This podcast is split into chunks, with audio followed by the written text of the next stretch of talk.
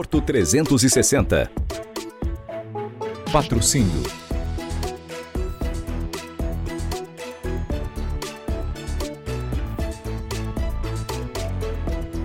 Intermodal a todo vapor, completamente lotada. Encontrei aqui, ó, Caio e Rogério, Transtec.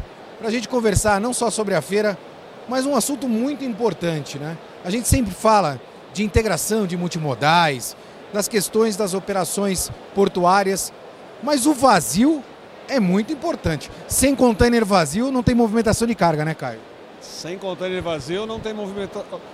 Deport de vazio é onde começa e é onde termina toda a operação, toda a cadeia logística, né? Então o deport é fundamental aí dentro dessa cadeia toda aí.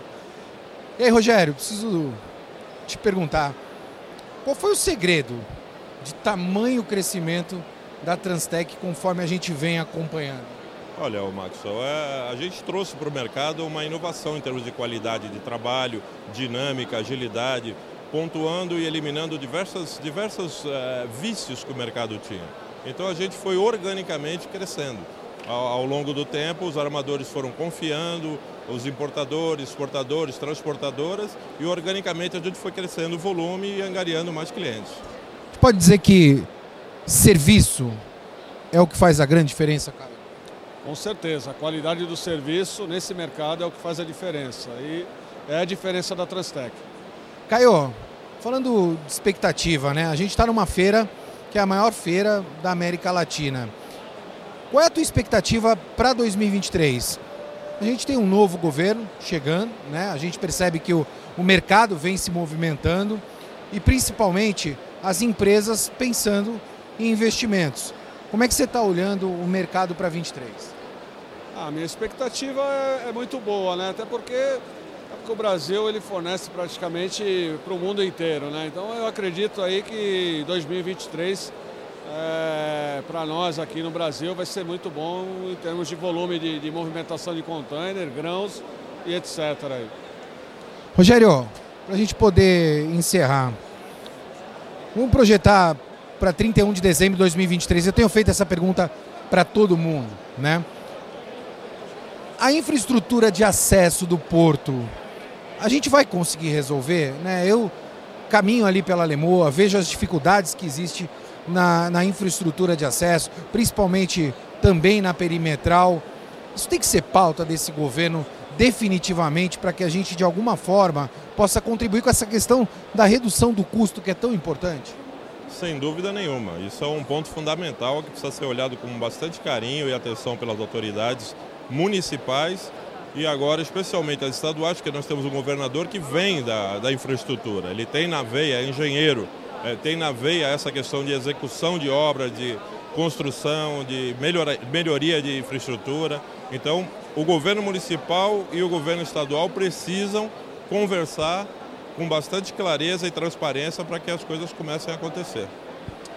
Tá aí, como você pode perceber, tem muito empresário local querendo fazer investimento e ampliar a sua operação. Depende muito não só da vontade política, mas também da contribuição de todos aqueles que fazem do Porto de Santos ser o maior porto da América Latina. Muito pouca gente conhece a minha história, né?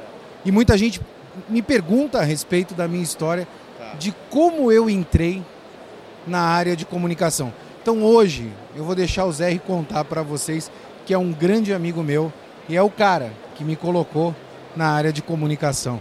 Zé, conta, tá aí, ó, o microfone é teu. Legal. Bom, prazer falar com vocês, parabéns pelo trabalho, Maxwell. A TV Tribuna por ter encampado esse projeto tão consistente e que não me surpreende em nada, né, Max? Porque é, nós somos amigos de longa data e vou resumir a história. É, um dia nos encontramos num ambiente totalmente aleatório, que era a Vila Belmiro, que você tinha um camarote corporativo lá.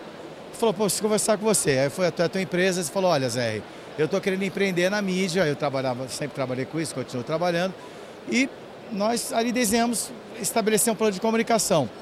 E aí, é, o acaso é, acabou interferindo, porque teve um incêndio. Vou fazer um recorte. Focado no Porto. Focado no Focado Porto. Que ninguém falava de Porto, ninguém. muito pouca gente falava. Nós tínhamos agenda, claro, com todo respeito sindical, e nós tínhamos agenda empresarial do Porto, era 2015. E o que aconteceu? Aconteceu o incêndio da Ultracargo. que, claro, é uma referência negativa. Mas aí eu te liguei e falei, olha, agora vamos precisar de pessoas para falar sobre o Porto. Vamos conversar, vamos enfrentar esse desafio. Primeira emissora que eu procurei foi a TV Tribuna, prontamente aceitou.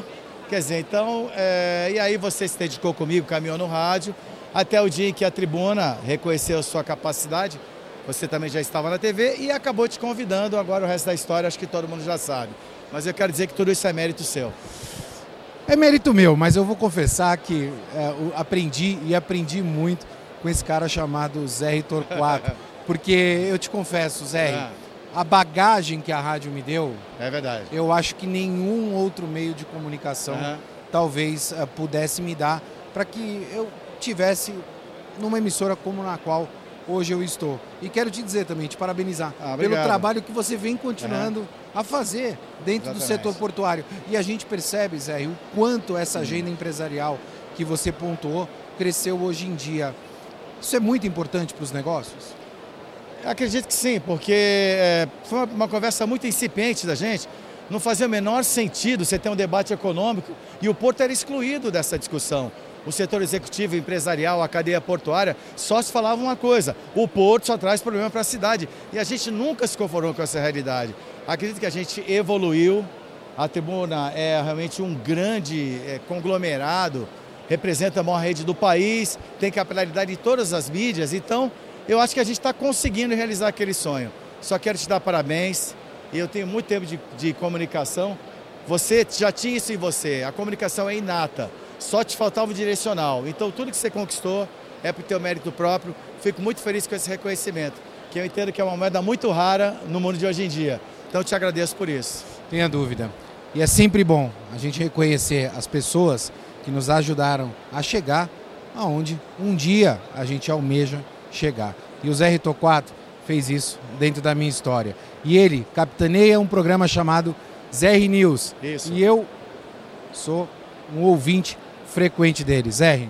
Legal. Parabéns, meu irmão. Obrigado, Sucesso. Parabéns. A gente continua Valeu. aqui.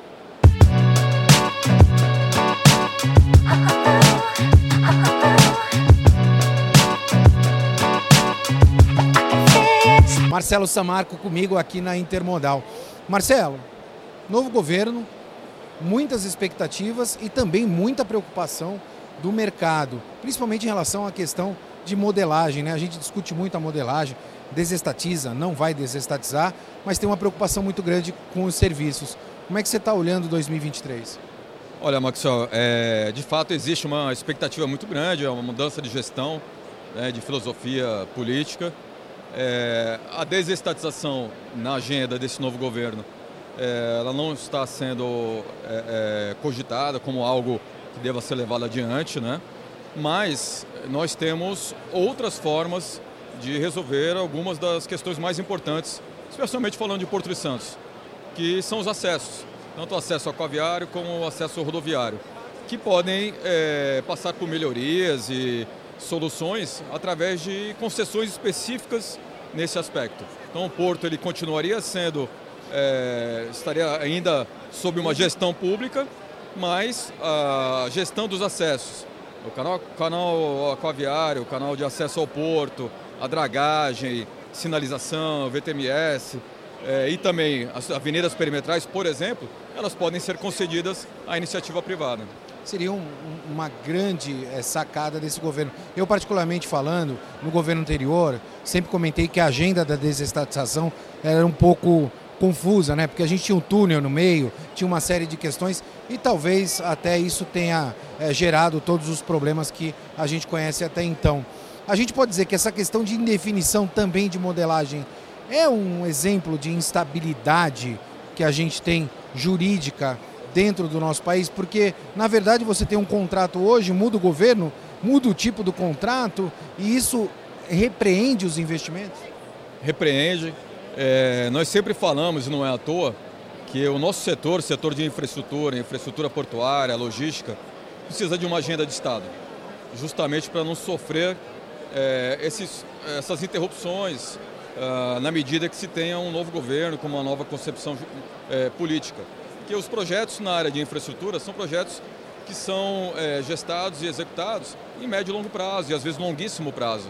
Então nós precisamos de fato ter uma agenda que ela possa ultrapassar diversos governos, independente do, da linha ideológica político-partidária, e para que de fato tenhamos a concretização né, desses projetos que, foram traçados. Então, de fato, isso afeta a questão da segurança jurídica e, por consequência, acaba é, refletindo é, nos investidores, né, no olhar do investidor para os ativos de infraestrutura no país. Parece que a vida está voltando ao normal, né? Pós-pandemia, a gente agora na Intermodal, maior feira da América Latina, muitos estandes, muita gente, muitos empresários. Eu tenho ouvido muito, muitas coisas boas. Qual a tua impressão em relação a esse evento, né? O que, que você tem ouvido, principalmente para 2023, né? O que é possível acontecer em 2023? O que, que você ouviu aqui de bastidor? Olha, o setor portuário de infraestrutura é um setor muito resiliente. Né? Ah, na pandemia foi um grande teste e o setor mostrou essa força.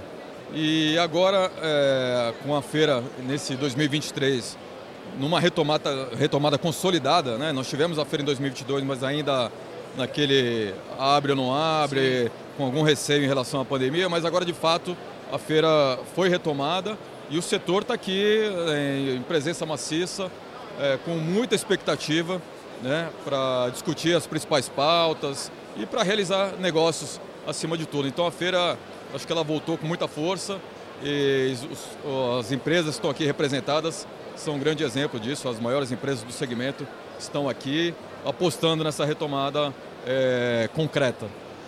Eu conversei com o Zé e o Marcelo sabe disso nós começamos tudo junto, né? A gente tinha pouco espaço. Você falou que é um setor resiliente e até propriamente na mídia era um setor que tinha muito pouco espaço.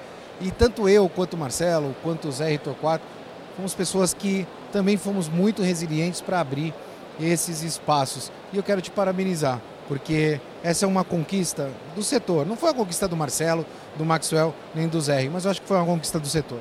A conquista do setor, é você que está de parabéns, Zé, vocês que são da mídia, que promovem esse tipo de pauta e trouxeram essa pauta para o rádio, para a TV, para a internet, para as redes sociais. É, e isso se replicou, né? É, Brasil afora. Acho que vocês estão de parabéns. O setor precisa exatamente disso, né? Que essas discussões elas ganhem cada vez mais espaço para que a partir disso é, se extraiam as melhores soluções para o nosso segmento. E se amplifiquem, né? Valeu, Marcelinho. Tá aí. A gente continua aqui na Intermodal. Luiz Cláudio Montenegro. Sempre chamei de presidente, sempre vou chamar. Que eu falo? Uma vez presidente, sempre presidente. Luiz, obrigado por estar aqui com a gente, mais uma vez de forma presencial agora no Porto 360. Pois é, tá parecendo assim, primeiro carnaval depois da pandemia, primeira intermodal depois da pandemia. Ah, pois é, cheio de expectativas, né? A gente, o governo novo começando, a gente precisa entender como é que vai ser a formação da política pública a partir de agora mas muito assim a percepção de muito interesse em investimento no Brasil. Acho que esse ambiente, agora a construção desse ambiente vai dar aí o, é, a, vamos dizer, a, o contorno para que esses investimentos realmente aconteçam, que a gente precisa. Você falou do, do novo governo, né? E aí eu quero colocar uma equação aqui no, na tela para a gente poder discutir. Aumento de capacidade, porque é uma preocupação latente do setor. Eu percebo isso e o mercado vem discutindo essa questão do aumento da capacidade. Portos batendo recordes atrás de recordes, mas existe um fator limitador. A gente também tem um problema que está relacionado às questões de infraestrutura, né? são os acessos, seja ele aquaviário, ferroviário ou rodoviário, e também a questão da instabilidade jurídica esse governo ele vai conseguir equilibrar ou achar a resposta para essa equação, Montenegro? Como? Ah, pois é, você falou bem, assim, capacidade é ou deve ser a prioridade zero. zero.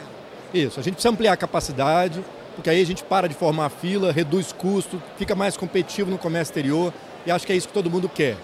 Para ampliar a capacidade, precisa de muito investimento em infraestrutura não só no porto em si, que é o terminal, mas em todos os acessos, né, tanto no acesso marítimo, acesso ferroviário, rodoviário, que isso dá, faz com que o sistema intermodal funcione.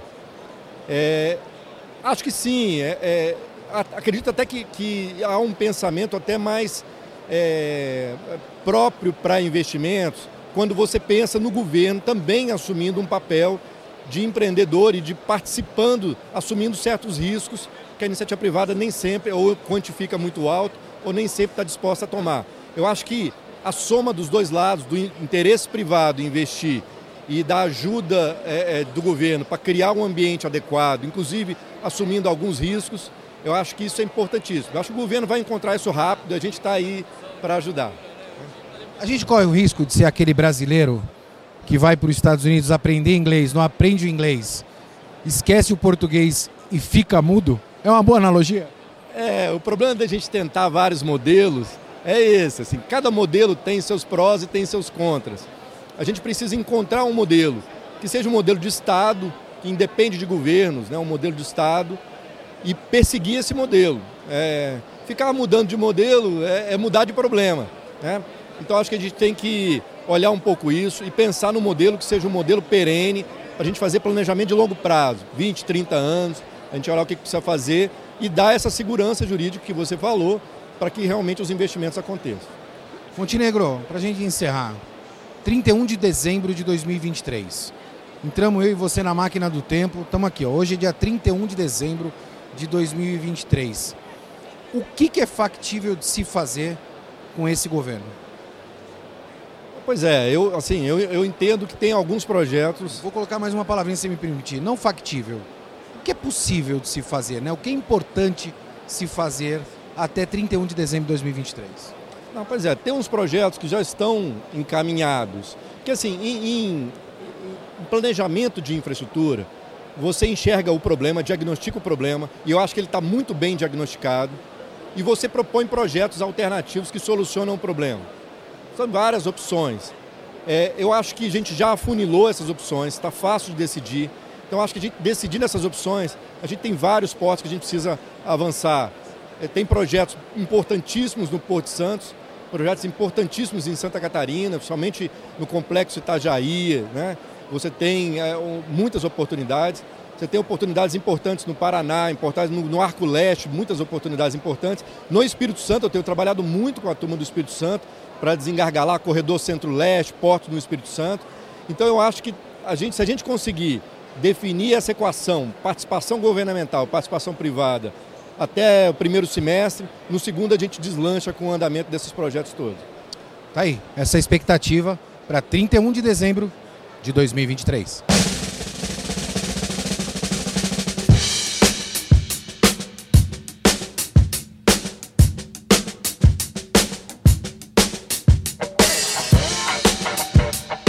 Claro que eu tinha que passar aqui no estande da Cesare para conversar com o Giovanni. Giovanni, primeiro, obrigado por estar aqui no Porto 360 com a gente pela primeira vez, né? Primeira vez. Eu que agradeço a oportunidade. Sou fã do programa, acompanho. Já tivemos algumas oportunidades de expor a Cesare, mas é uma honra estar com vocês. Falando de Cesare, né? Como é que está hoje, principalmente o planejamento estratégico? A gente sabe que a Cesare tem uma série de verticais e, consequentemente a isso, há sempre uma expectativa de ampliação. Vocês estão olhando para algo novo, para algum tipo de mercado novo? É, a Cesária é uma empresa tradicional no ramo de transportes. Desde 97 a gente vem diversificando o nosso portfólio de serviço. Entramos na área de terminais, com uma área grande ali na, em Cubatão. É, recentemente a gente adquiriu um operador portuário que opera em Santos e estamos olhando bastante para chegar cada vez mais mais atuante nas áreas portuárias, não só em Santos, mas também em outros portos do Brasil. Para esse ano a gente inaugura um terminal em Barcarena, no, no Pará, e estamos olhando outras oportunidades no, na, na, costa brasileira. A gente vai, vai ser mais relevante na atividade portuária. Tá aí, novidade exclusiva aí para o Porto 360, a expectativa e principalmente o planejamento estratégico da Cesare. Giovanni, a gente está agora, né, no início do ano, estamos em março, e a gente percebe aí, obviamente, a movimentação desse novo governo. E o mercado bastante ansioso, principalmente com as nomeações e com o que o governo federal vai vir a propor. Isso de alguma forma afeta os investimentos? Como é que você, a Cesária, ou principalmente o que você vem ouvindo do mercado nesse sentido? Olha, afeta, acho que desde o do ano passado antes da eleição, tem muita dúvida, né? muita, muita incerteza de quais vão ser as nomeações. A gente ainda vive um pouco de incerteza, né? alguns nomes estão começando a surgir, mas é, eu esperava que, que esses nomes já, já, já pudessem estar nomeados e a gente começasse é, a construir as agendas. Né? Então, é, as coisas que estavam engatilhadas a gente continua, mas novos negócios acho que ainda esperam. Lá em saber como é que vai ser esse é, comportamento do em governo. Santos, por exemplo, a gente ainda não tem a, a nomeação de quem assume SPA. Né? Giovanni, eu estou sabendo da tua confirmação para a nossa missão internacional em Israel. Primeiro quero te dizer que eu fiquei bastante contente de ter a Cesare junto conosco nessa missão e queria te perguntar, qual é a tua expectativa né, uh, em ir a Israel? Uh, o que aprender, o que ver né, dentro dessa agenda que foi construída? Olha, a nossa expectativa é muito voltada para a área de tecnologia e inovação. O berço do mundo de tecnologia. É, então eles são muito fortes, são e a gente vem, vem investindo cada vez mais em tecnologias. É, um exemplo, a gente tem o primeiro spinner para lavagem e descontaminação de isotanques do Brasil, a tecnologia aqui na Europa é bem disseminada e hoje nós não temos mais tantos homens dentro de tanques para fazer lavagens. Esse é um dos exemplos que a gente quer olhar lá e trazer tecnologia inovação, porque hoje em dia é, você tem que se atualizar e rápido. Né? Não tenha sombra de dúvidas em relação a isso. Quero te agradecer por estar aqui com a gente no Por 360 Entrevista e você vai acompanhar as novidades, principalmente não só da maior feira da América Latina, a Intermodal, mas também da missão que a gente vai fazer para Israel.